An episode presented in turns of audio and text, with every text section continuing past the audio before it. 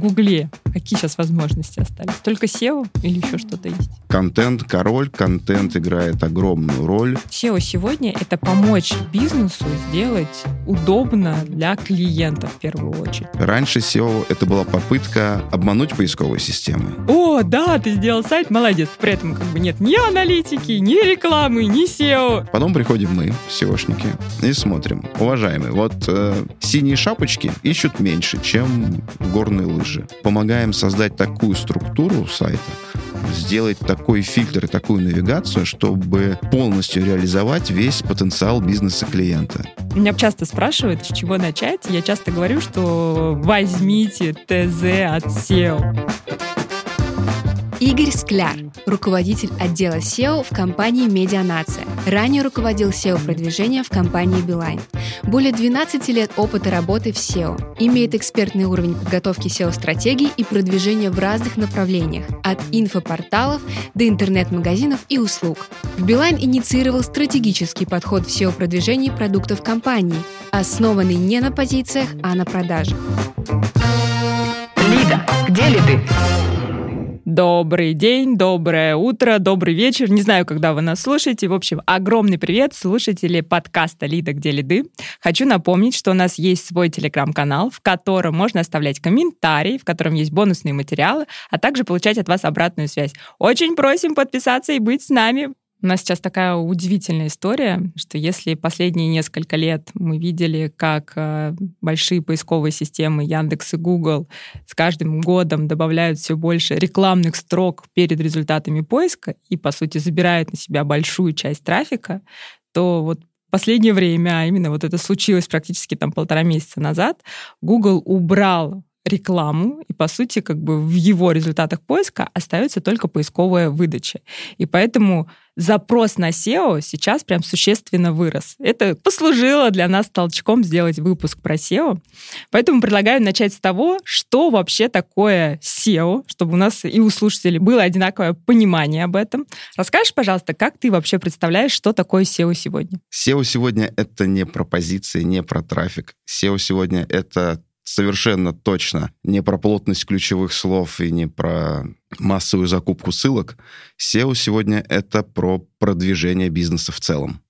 Если мы хотим успешно развивать канал SEO, то мы должны в первую очередь сегодня думать о бизнесе в целом, что мы можем сделать, чтобы улучшить его качество, что мы можем сделать, чтобы улучшить его представление в поиске, чтобы показать пользователям, что именно здесь он должен совершить то или иное целевое действие, которое мы хотим, чтобы он сделал. Давай тогда начнем э, вообще с того, где идет работа с SEO. Я так понимаю, что это работа на сайте и все равно работа частично с внешними источниками. Да, она еще, еще осталась вот в текущий момент. Если глобально подходить к этому вопросу, формат работ э, поменялся незначительно. То есть в первую очередь мы должны изучить сайт, изучить бизнес, изучить коммерческую нишу и после этого принимать какое-то решение о том, какую стратегию мы должны использовать для продвижения.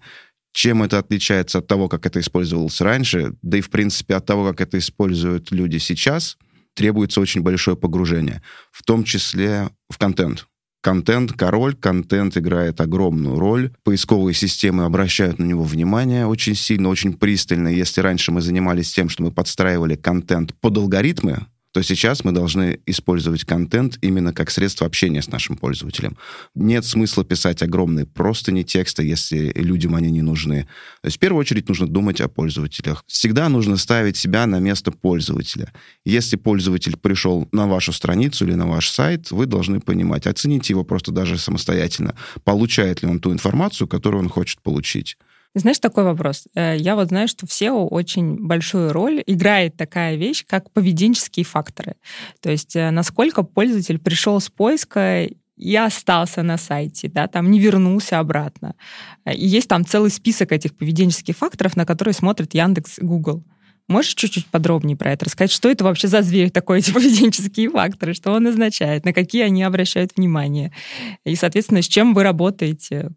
Когда работаете с контентом на сайте? А и у Яндекса, и у Гугла есть эм, совершенно разные метрики оценки качества сайта. Это могут быть как э, коммерческие факторы, то есть как сайт себя позиционирует, если у него разветвленная сеть офлайн точек если у него номер 8800, может ли получить пользователь э, всю информацию о бизнесе. Они на это обращают прям пристальное внимание. То есть если у тебя 8800, если офлайн точка Это одни из немногих пунктов, на самом деле там большое количество поинтов, которые следует оценивать. Я сейчас говорю о самых очевидных. И что касается поведенческих факторов, да, действительно, поисковые системы оценивают, э, как пользователь ведет себя на сайте, сколько времени он провел на сайте, попал ли он на какую-то информационную длинную статью, прочитал ли он ее до конца. В большей степени на поведенческие факторы смотрит Яндекс, кроме того, он об этом официально заявляет, что это его фактор ранжирования.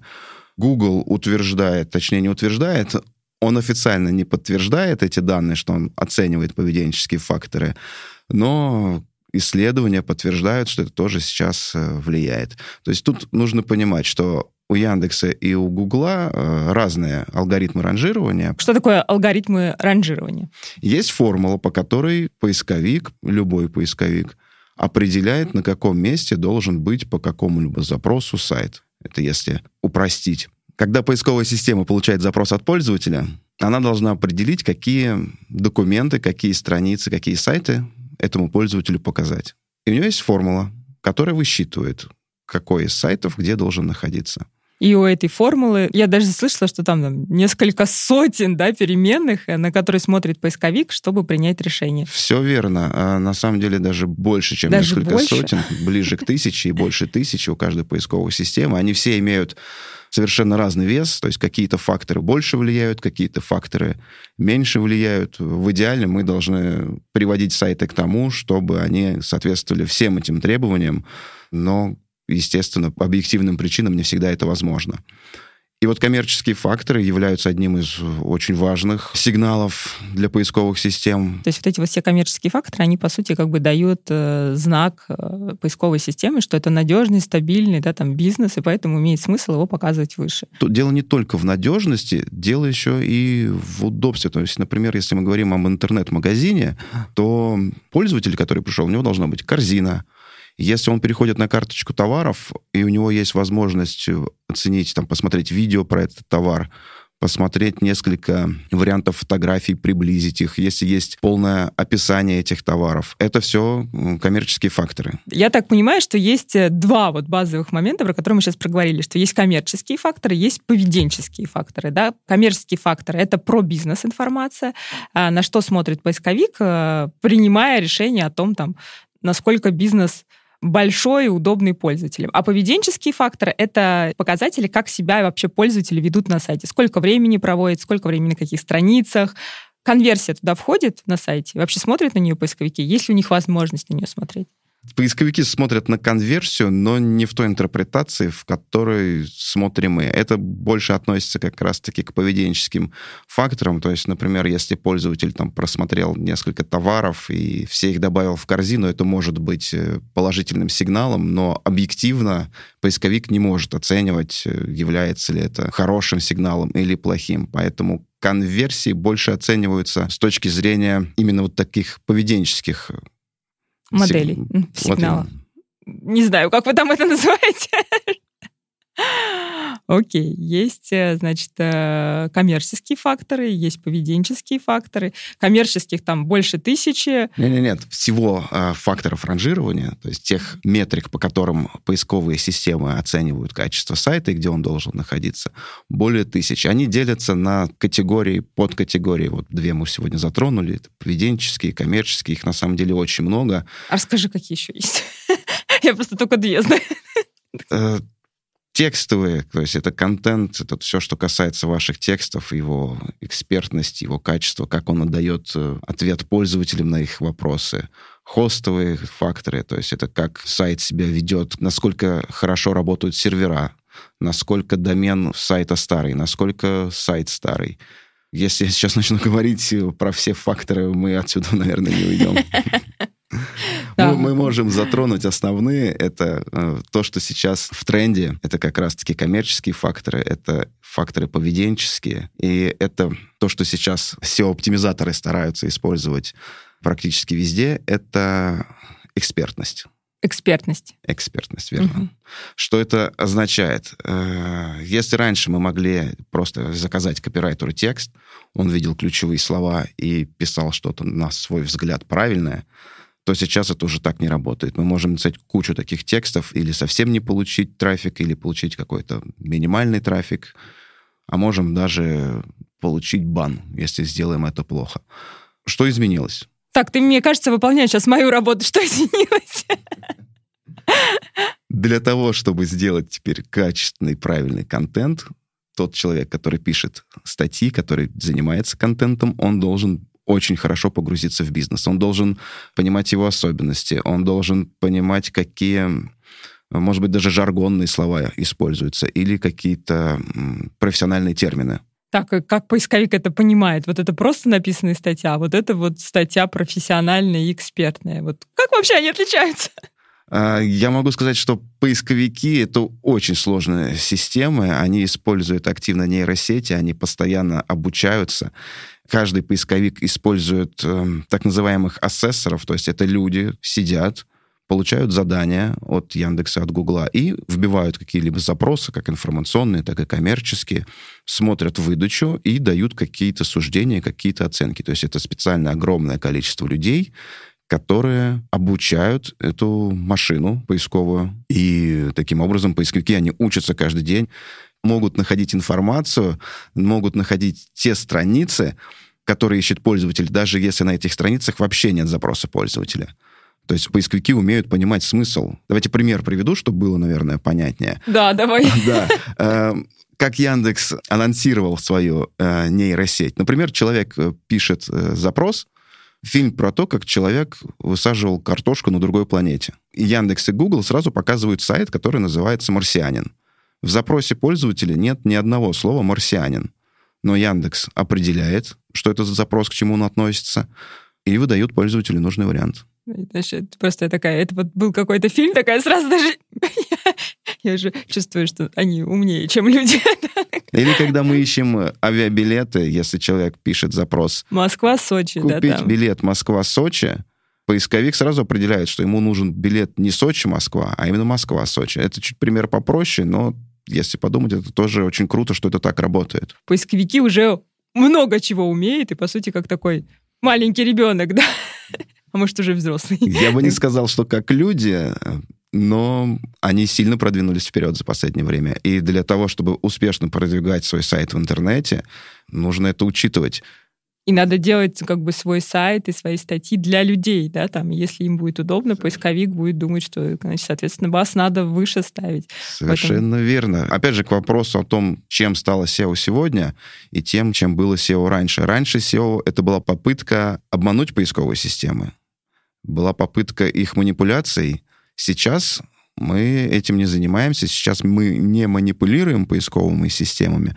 Мы делаем так, чтобы сайт максимально отвечал их требованиям, и сайт доносил до пользователя ровно ту информацию, которую пользователь хочет получить, и даже больше. И в том виде, в котором ему удобно, потому что это же тоже влияет. Просто у тебя какой-то поток текста, или это визуально там структурировано, красиво, тебе интересно, тебе хочется дальше изучать, это же тоже влияет? То есть, конечно, не... конечно. То есть э, какой бы хороший, например, текст бы не был, но если он совершенно э, визуально нечитабелен, он будет э, сильно хуже срабатывать. Если человеку неудобно пользоваться сайтом, какой бы хороший он не был, он будет хуже ранжироваться. Я бы даже сказал, что нужно максимально комплексно оценивать сайт. Это даже касается цены на сайте. То есть мы, когда оцениваем бизнес, когда мы оцениваем сайт и берем его в работу, мы смотрим в том числе и на цены. Если цены на сайте сильно выше, чем у конкурентов, то мы понимаем, что шансов продвинуть его в поиске будет сильно меньше. Даже вот так, то есть если даже у тебя цена выше, чем у конкурентов, то это тоже скажет на твое продвижение? Конечно, цена — это очень значимый фактор. Вообще ее наличие на сайте очень полезно. Во-вторых, она должна быть все-таки в конкуренции. Если мы сильно выше, чем конкуренты, то шансов у нас мало. В том числе, помимо конкуренции, помимо цены, очень сильно влияет э, наличие товаров.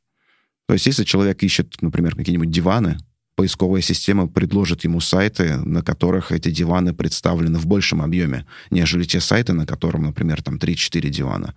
То есть количество матриц товаров очень сильно влияет тоже. То есть я правильно понимаю, что SEO сегодня — это помочь бизнесу сделать удобно для клиента в первую очередь. То есть SEO может подсказать, как клиенту вообще удобнее там, получать эту информацию, из чего эта информация о бизнесе должна состоять, где должна быть цена, где должна быть корзина, какое количество товаров. Что даже если у вас цена выше, то обратите на это внимание, что есть куча конкурентов с другой ценой, да, и вам с таким ценовым предложением будет сложно с ними конкурировать в поиске даже до таких мелочей. Скажем так, это верхнеуровневая э, SEO-оценка, потому что да, начинать нужно именно с этого, дальше спускаться по пирамиде э, ниже-ниже и приводить к идеальному виду все аспекты. Все тысячу факторов. Все тысячи факторов, да. Да. А, скажи, пожалуйста, а вот что такое стратегия в SEO? Есть она вообще? Или это вот больше тактические именно задачи? Вот у нас есть тысячу факторов, и мы должны по этим тысячу факторам сделать из вас идеальную историю. Что нам нужно понять для того, чтобы SEO заработало, SEO принесло свои плоды? Первое, оценить потенциал.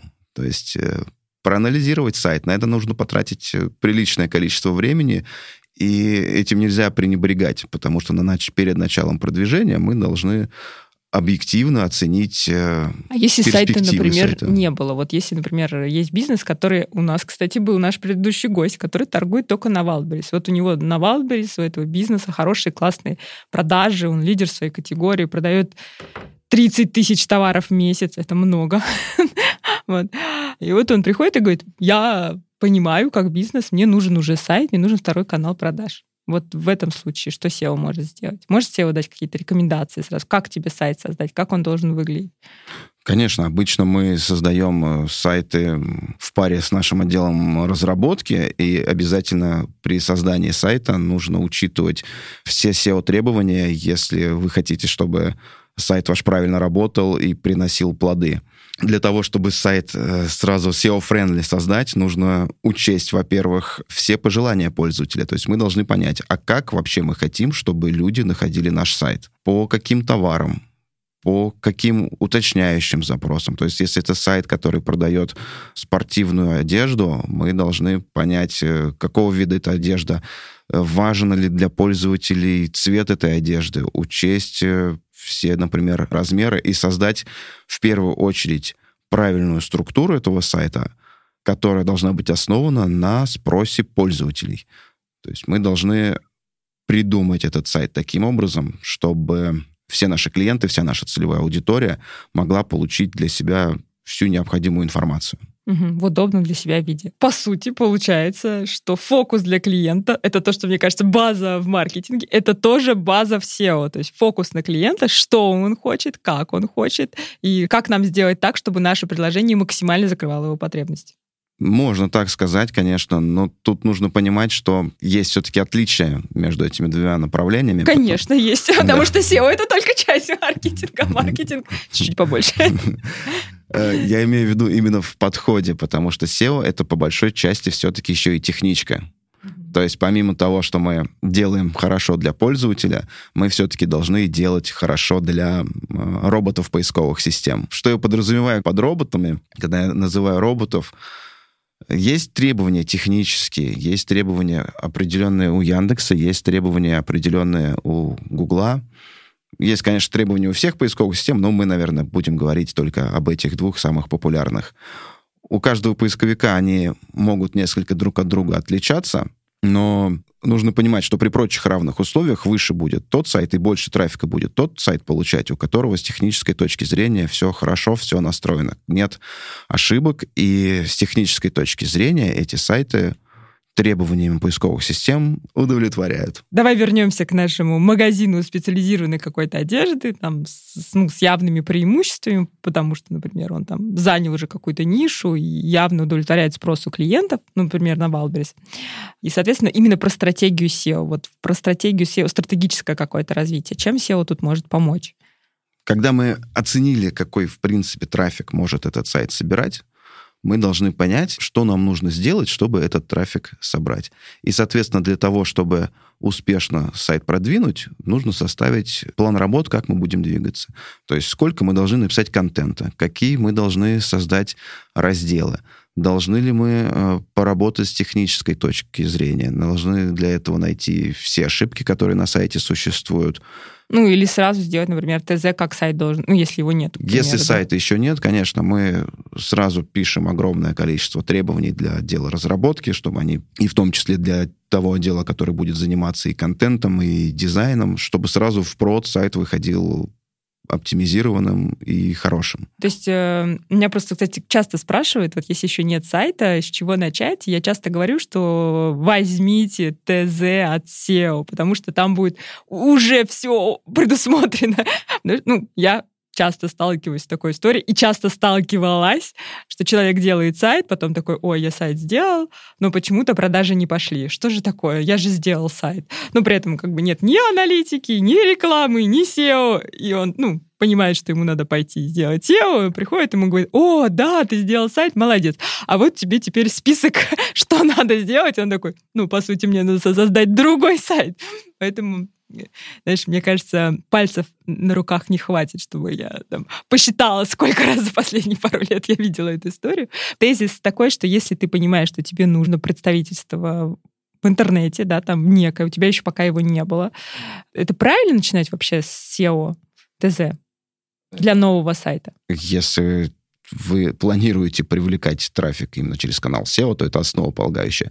Но даже если бывают такие случаи, когда бывают такие уникальные бизнесы, где SEO, например, не работает, где SEO бесполезно заказывать. Но это в основном там, где какая-то новая ниша, какая-то новая сфера, которая... Люди не ищут. Люди Если люди в поисковиках не ищут, спроса нет, то тогда SEO не работает. Совершенно верно. То есть SEO — это инструмент э, реализации спроса, а не его создания.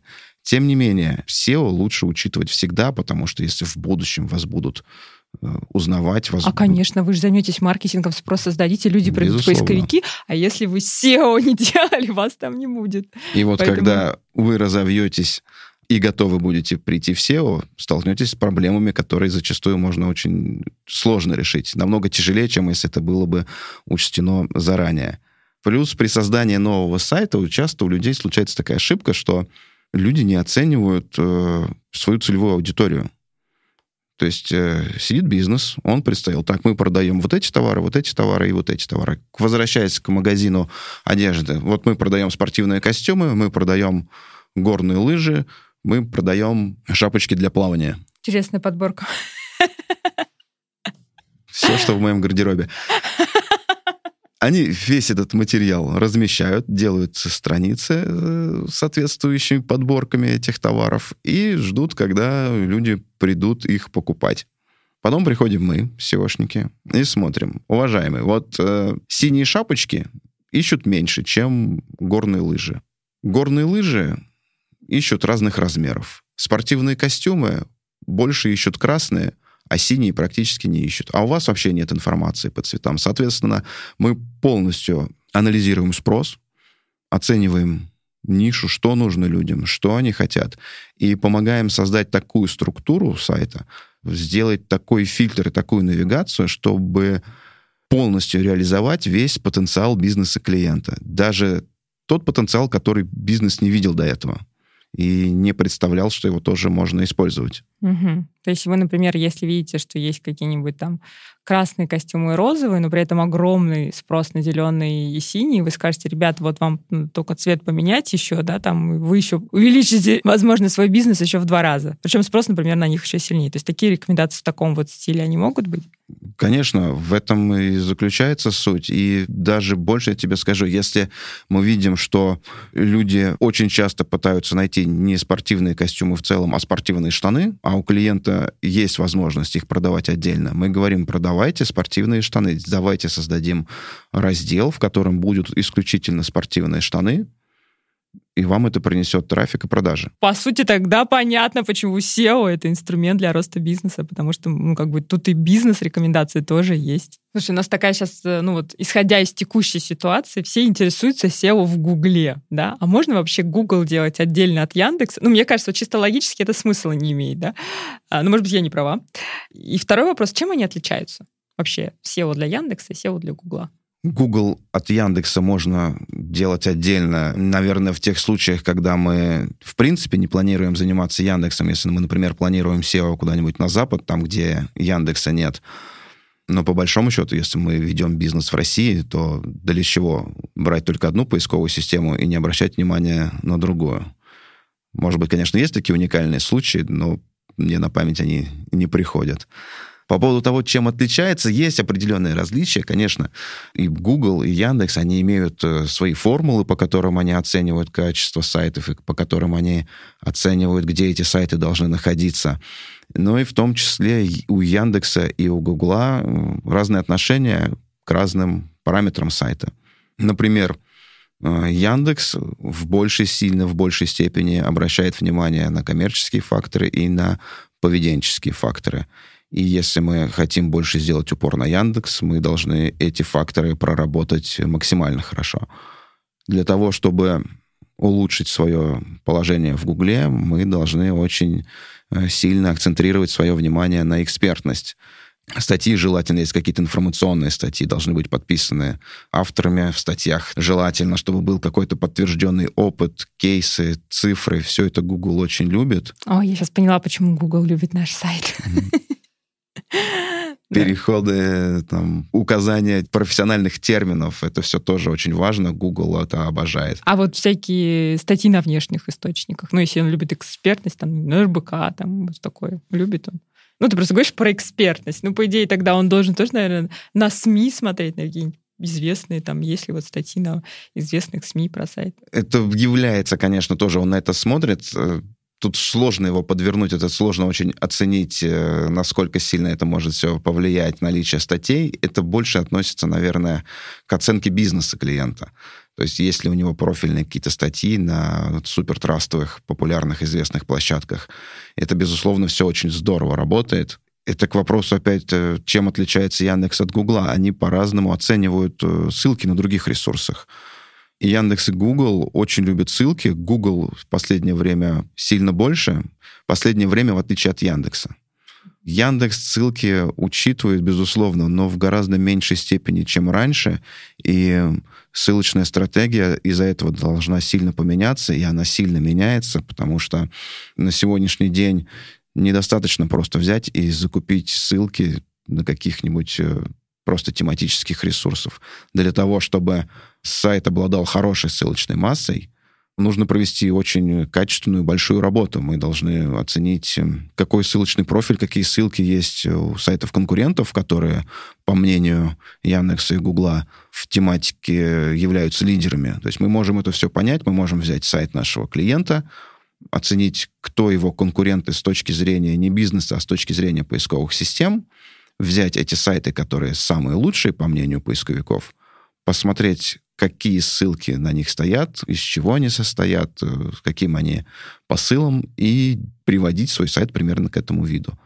И очень важно сейчас не количество ссылок, а именно их качество. То есть чем лучше сайт, на котором находится эта ссылка, тем она полезнее. Кроме того, ссылка уже не работает так, как это было раньше, когда просто само наличие ссылки давало какой-то положительный эффект очень важно, чтобы по этой ссылке, например, переходили пользователи. То есть это дает сигнал поисковикам, что ссылка действительно полезна и находится в нужном месте, а не просто SEOшником куплена там за 300 рублей. Знаешь, такой еще вопрос из зала, можно сказать.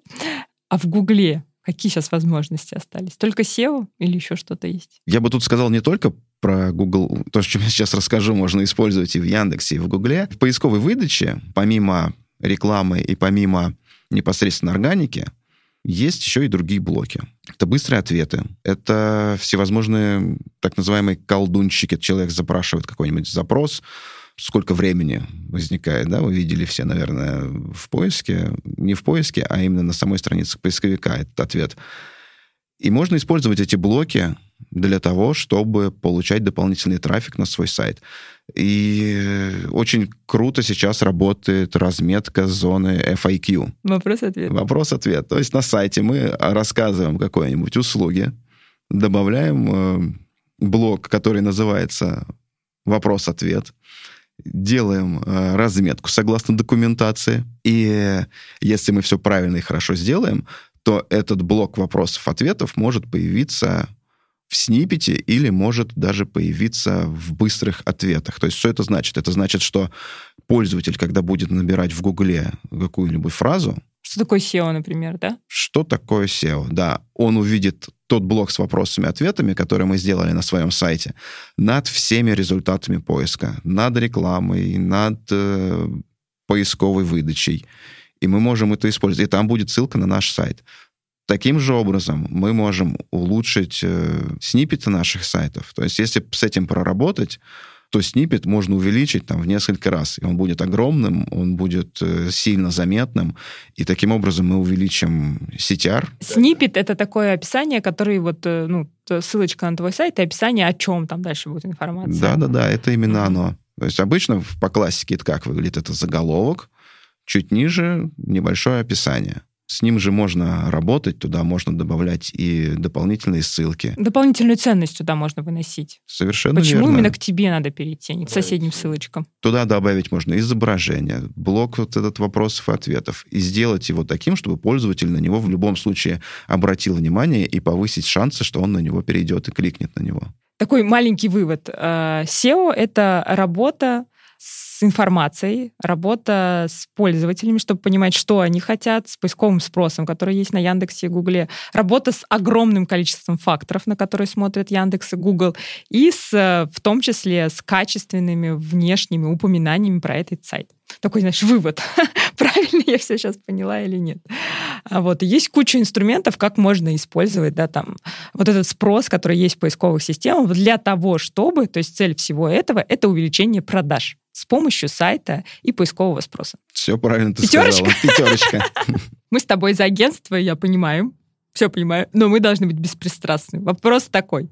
SEO в in-house, то есть брать специалиста внутри или пойти в агентство? Плюсы и минусы и того, и другого подхода. Если э, находится целая команда SEO-специалистов in-house, это один вопрос. Они в своем кругу крутятся, они с друг другом коммуницируют, но все равно э, вот чем круто работать с агентством. Всегда большой штат, всегда много разных мнений, и уровень развития вот в этом своем направлении как специалист, оно всегда намного выше, чем у инхаус специалистов. Тут еще такой, знаешь, ну, наверное, явный плюс, который я вижу, что когда ты взял агентство, ты получил ну, некую гарантию качества, потому что там много людей, много проектов и как бы определенные результаты, которые ты понимаешь, что ты их получишь за счет вот этой накопленной экспертизы. А когда ты берешь человека, если ты сам в SEO не очень разбираешься, то на основании чего ты, например, будешь понимать, что он там хороший специалист, да, что он развивается, что он там для тебя сделает максимум. Не получится ли такое, что там через 6 месяцев окажется, что как бы человек-то и сам особо в SEO не разбирается, да, и там те рекомендации, которые его внедрили на сайт, они особо тоже не сработали. Какое-то мое видение, может быть, оно не совсем правильное. То есть, с одной стороны, да, это погруженность в проект, э, достаточно глубокая, и это, получается, тотальное его время, которое на проект тратит, если это один человек. С другой стороны, такой как минус, что ну, развитие может остановиться, что этот человек должен быть такой стремящийся постоянно к развитию, его надо обучать. Ну и второй минус, наверное, который я вижу, это то, что ну, ты можешь неправильно выбрать человека. А тут э, даже все гораздо банальнее. Ты можешь даже выбрать человека с очень хорошим бэкграундом, э, грамотного специалиста, который очень хорошо действительно разбирается. Но SEO — это постоянные эксперименты. То есть как работа строится? Да, да, как работа строится? Гипотеза, проверка, масштабирование. Соответственно, человек, который находится в штате, вот он один — какой бы он классный специалист не был, но вот бывает так, что не идет проект. Ну вот просто. Вот он все делает правильно, у него это срабатывало раньше, он пробует, у него не получается. Не потому, что он плохой. Он, может, даже делает вроде бы все здорово. Но неправильно он выбрал подход, неправильно он выбрал стратегию это уже именно вот, ну, мышление у него такое, которое просто не совпадает с бизнесом, с тем, как правильно э, работать. То есть, если даже, например, у него в какой-то одной сфере до этого получалось, не факт, что у него получится вот в какой-то новой нише. Да, именно про это я говорю. Тут в чем преимущество агентства? Агентство — это всегда гибкое. Если э, мы видим, что специалиста не получается вести проект, у него может быть куча успешных других проектов, но вот текущий, но не идет. То мы можем быстро его поменять Мы другого. очень быстро можем его заменить на другого человека, у которого станет лучше. При этом у него тоже в моменте есть доступ там, к экспертизе ребят, которые его окружают, которые могут помочь ему тоже сформировать новые гипотезы для проверки. Конечно, мы тоже в своем отделе очень часто проводим брейнштормы, когда обсуждаем чужие проекты. Потому что, ну, взгляд в любом случае замыливается, и когда работаешь на протяжении долгого времени над одним и тем же проектом, ты можешь не замечать каких-то вещей, которые вообще на поверхности лежат. И оценка свежим взглядом всегда дает какие-то свои плоды, какие-то свои результаты, как минимум новые какие-то теории, новые гипотезы, которые всегда интересно проверить. И, и даже если не будет какого-то там э, шикарного эффекта от этой гипотезы, все равно получает человек определенный опыт, и бизнес получает определенный опыт, и его удобнее направлять в нужное русло, чтобы он еще лучше развивался. Но при этом большой минус именно в агентстве это, что те рекомендации, которые, например, агентство может сделать, их потом могут не внедрить. Это очень, это на самом деле моя боль, это очень такой тяжелый... Боль любого Сережи. Да, это, это очень тяжелый вопрос. Э, именно вот мы стараемся свой подход в работе с нашими любыми клиентами проводить таким образом, чтобы максимально погружаться. Мы всегда на брифингах спрашиваем, как у них работает э, разработка, что нужно сделать, чтобы наши рекомендации внедрились. По поводу того, что нужно сделать, это работает очень хорошо на примере цифр и на примере денег. То есть вот э, был такой случай, у нас вот был очень хороший, да и сейчас есть очень хороший клиент, очень плохо внедрялись рекомендации. Мы отправляем рекомендации, говорим, это очень важно, они очень нужны, они вам помогут поднять трафик. Рекомендации приходят э, клиенту. Там сидит человек, который менеджер, грубо говоря, проекта Project. У него миллион своих задач. У него разработка забита там, на несколько месяцев вперед. И ему наши эти SEO-рекомендации ну, не сильно нужны. У него своих задач выше крыши. Что в таких случаях я делаю? Я прихожу к клиенту и объясняю ему. Вот, смотрите, давайте на пальцах. Вот если вы сделаете вот это, вот это и вот это, то вы заработаете, получите столько-то трафика, этот трафик перейдет в такое-то количество лидов, и вы заработаете столько-то денег. Вам для того, чтобы это сделать, нужно потратить условно 30 часов разработки, но заработаете вы за эти 30 часов разработки, там, грубо говоря, там, ну, миллион рублей, например. И уже с таким подходом человек, который отвечает там за разработку, неважно, project менеджер он понимает, ага, так я же могу свои KPI выполнить, если сделаю это. И очень часто ресурсы разработки находятся, даже если до этого весь стек задач был забит на несколько месяцев вперед. Очень круто. Ты знаешь, как вся проблема решается с помощью коммуникации.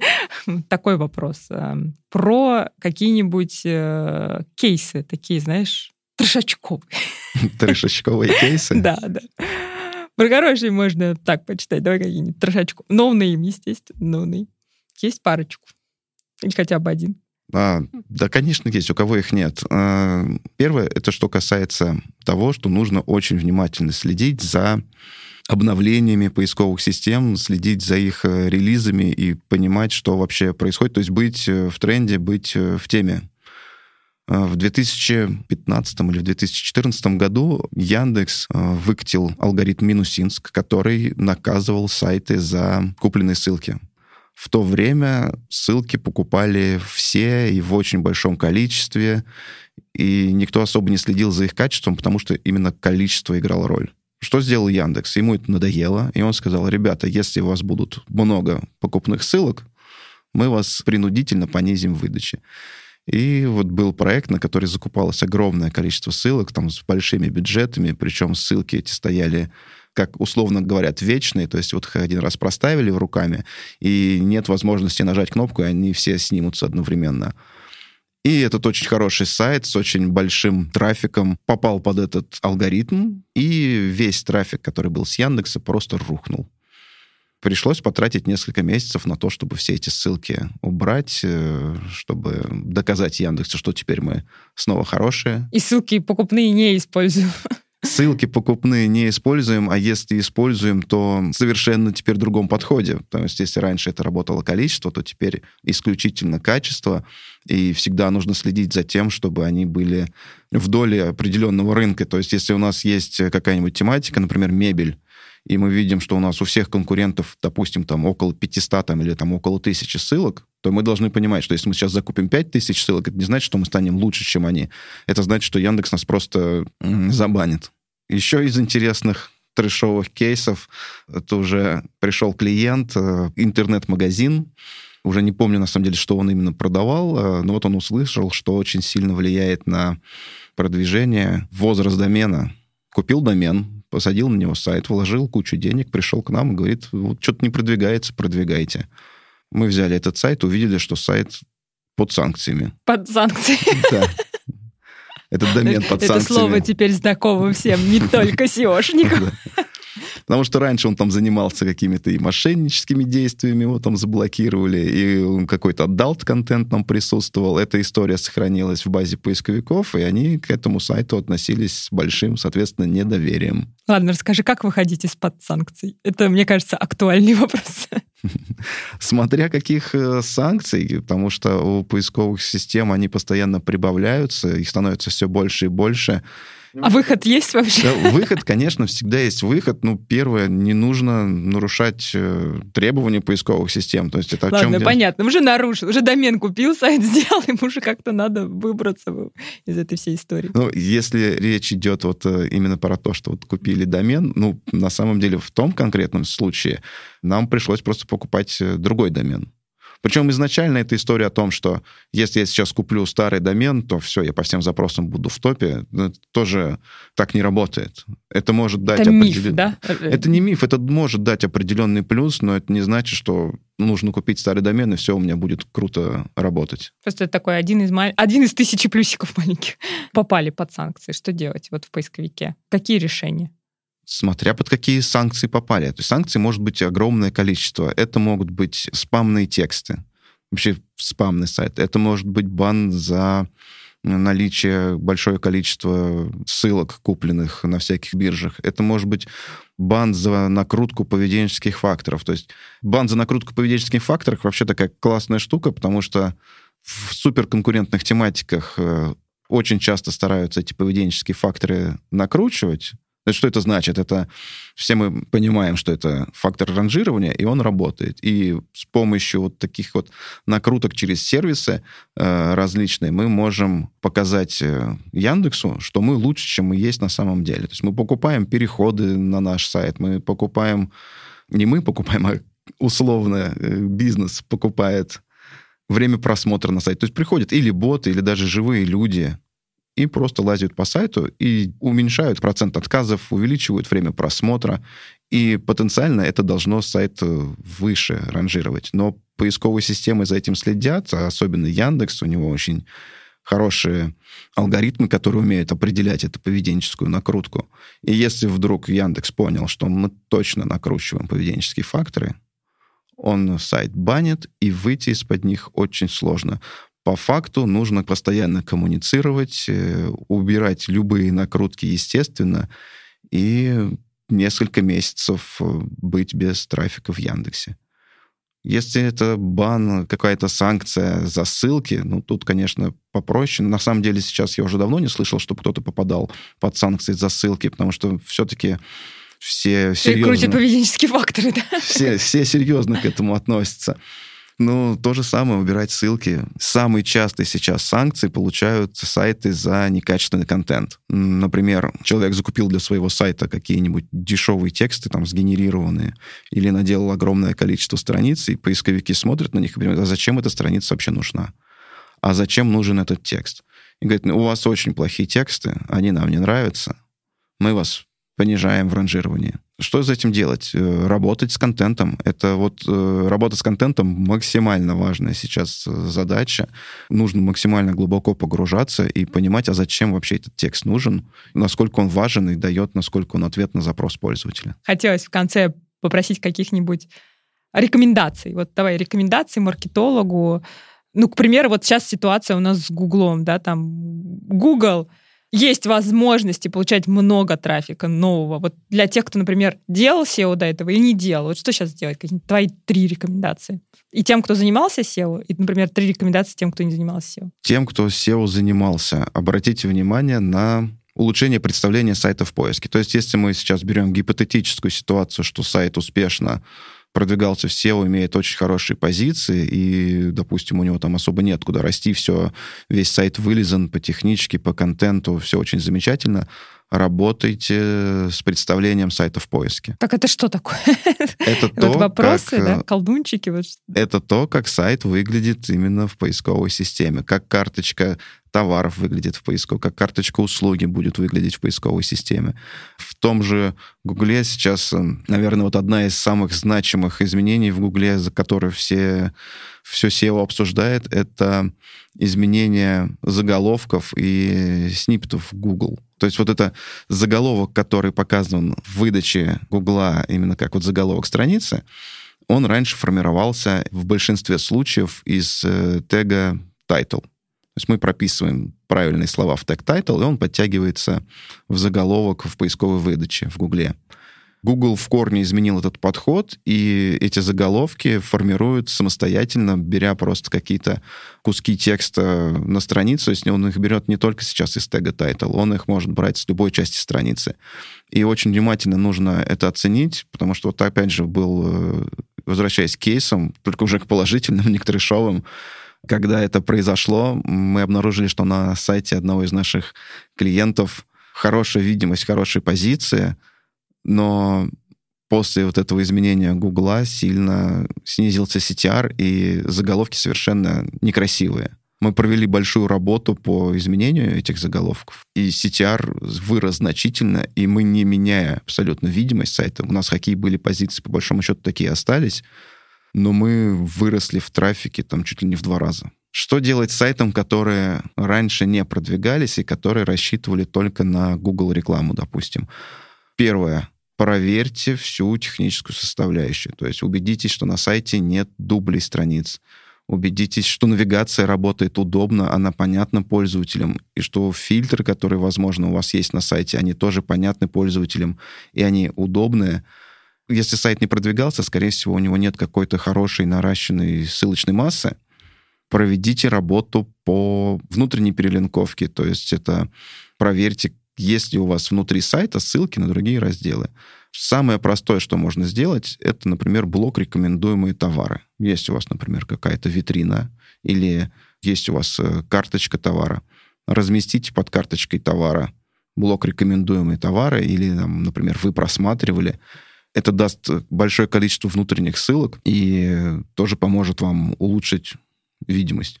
Посмотрите очень внимательно контент, сделайте его экспертным. Если там огромные просто не тексты, посмотрите, а нужны ли эти огромные просто не тексты. И, конечно же, обращайте внимание на то, что происходит у конкурентов. То есть задача SEOшника — это постоянная работа с конкурентами особенно в каких-то очень сложных э, тематиках, в которых все очень происходит медленно, в которых конкуренция невероятная. Постоянно все что-то придумывают, изобретают, и нужно стараться это тоже подмечать, и если появилось что-то интересное, пробовать э, улучшить и также реализовать на своем сайте. Спасибо, что были с нами. Подписывайтесь на наш телеграм-канал и будьте с нами. Это был подкаст «Лида. Где лиды» и ваша ведущая Марина Шахова. Всем пока! Пока!